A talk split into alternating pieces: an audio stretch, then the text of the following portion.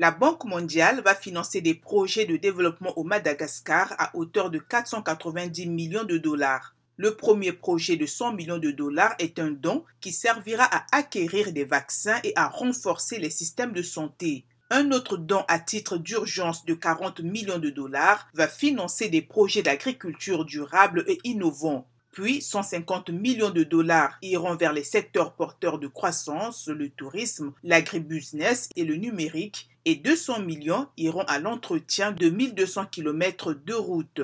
En Afrique du Sud, plus de 40 000 commerces ont été pillés ou incendiés dans le KwaZulu-Natal lors des violences meurtrières qui ont suivi l'emprisonnement de l'ex-président Jacob Zuma. La ministre des Petites Entreprises, Kumbuzo Tsaveni, affirme que les dégâts matériels dans cette seule province sont estimés à environ 1,2 milliard d'euros. L'étendue des dégâts dans tout le pays reste encore à déterminer.